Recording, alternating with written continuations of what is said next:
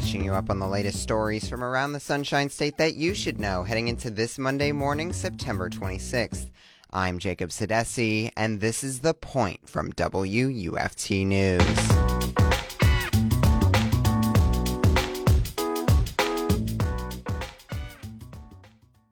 Hurricane Ian is expected to make landfall in Florida later this week. I spoke with Florida Public Radio Emergency Network meteorologist Megan Borowski on the current forecast and how it could change as the hurricane gets closer. The official forecast from the National Hurricane Center is that Ian will likely rapidly intensify at some point this evening or on Monday, becoming a hurricane likely on Monday, then even strengthening further into a major hurricane. So that's category three or higher by late Monday, early Tuesday over that period as it tracks over Cuba and into the southeastern Gulf of Mexico. After that, National Hurricane Center is projecting it to travel almost due northward over the eastern Gulf with potential landfall anywhere from the Sarasota area, that's in the very southeastern portion of the cone, all the way up to the Pensacola area. So impacts could be felt um, or landfall could occur as early as Wednesday over the Sun Coast and down toward the Lee Island coast, or as late as Friday over the Panhandle. Some of the updates over the past few days have shown the hurricane shifting westward.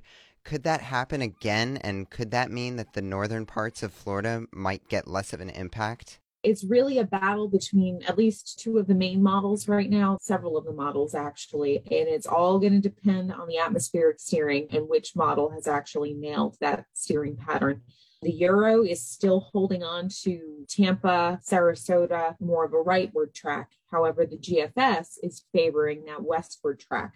So there's a chance that we could have landfall west toward Panama City but models are also still holding on to that, that Tampa area. So there is a chance that we'll see this cone continue to wobble.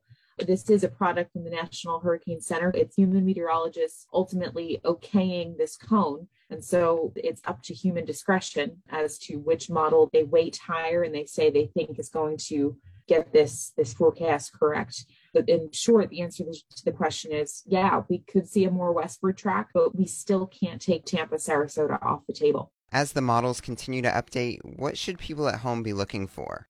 Honestly, I'd advise everybody at home to follow the messaging from the official sources. So, your emergency managers, the state emergency management office, your local national weather service offices, and the National Hurricane Center, because those are the professionals who have gone through training and education to understand the models and kind of have an idea of which ones perform better under which situations.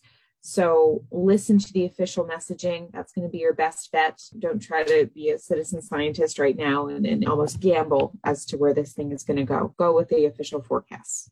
Is there anything else you'd like to add? Don't put all your weight in the cone or the center of the cone. Everybody likes to look at that center track in the cone. The cone shows you where the highest probability of the center of the storm is to move. So it's a projection of where the center of the storm could be. As we all know, effects span far out from the center of the storm.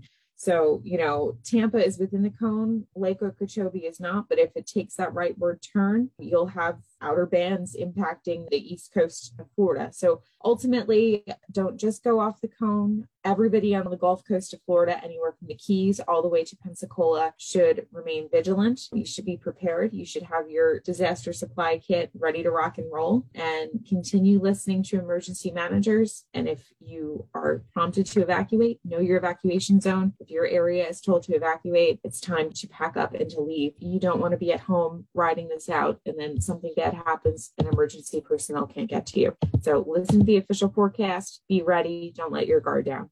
Can you give us a preview of what kind of coverage and resources Florida Storms will be providing us if or when this hurricane makes landfall? So we're continuing to update our social media accounts with the latest forecast. We are very much on social media now and through the end of this event. We're publishing digital stories, which you can view on your local NPR station website. And then once we get closer to the actual impacts of this storm um, approaching our markets, which span from the Keys all the way up to Pensacola, we cover all of Florida. That's when we will go into live radio coverage. Depending on the level of the coverage, we will have updates at the top of the hour, the bottom of the hour, and potentially even more spots on that. And regarding social media, um, there will be opportunities for us to post videos on social media and also Facebook Lives to really nowcast what's going on and to also give the latest forecast as those models come in and we get the latest information. So as this begins to approach and we start feeling those impacts, you'll really see our coverage ramp up. But of course, you can always get the latest forecast information by following us on Twitter and on Facebook, Florida Storms. Also, we have the, the Florida Storms app that you could download for your iOS and your Android devices. Just search Florida Storms in the App Store. You can download that for the latest information, the evacuation zone maps, latest articles, latest forecast for your area. And of course, you can track Ian or whatever storm you like on our radar mapper. That was Florida Public Radio Emergency Network meteorologist Megan Borowski on the current forecast for Hurricane Ian. For live updates on Ian, you can download the Florida Storms app or follow Florida Storms on social media. Now let's catch you up on today's top stories from around the state. Governor Ron DeSantis has mobilized the National Guard ahead of Hurricane Ian making landfall in Florida. According to Politico, the tropical storm was upgraded to a weak hurricane early Monday morning and is expected to increase in severity. Speaking to reporters during a news conference inside the State Emergency Operations Center, DeSantis says the latest forecast has Ian making landfall in Taylor County in North Florida by midweek. A man who was appointed by Governor DeSantis to oversee election crimes and security has died from a heart attack. Peter Antonacci was selected as the head of Florida's new Office of Election Crimes and Security and was later appointed as Director and Chief Judge of Administrative Hearings. Antonacci in the past served as General Counsel to Florida Senator Rick Scott. Antonacci was 74 years old. After a second consecutive year of mysterious thefts of top five banners hung across campus to commemorate its national ranking among public universities, the University of Florida appears to be throwing up its hands and making a gag out of the thefts. A new TikTok the university posted this week from its official account poked fun at the banner thefts and reminded students they can purchase $150 replicas at the university bookstore. Subscribe to the Point newsletter, which drops the latest Florida stories into your inbox every weekday morning at 8 a.m. Visit WUFT.org for more information. I'm Jacob Sedesse, and you've been listening to The Point from WUFT News out of the University of Florida. Have a great Monday.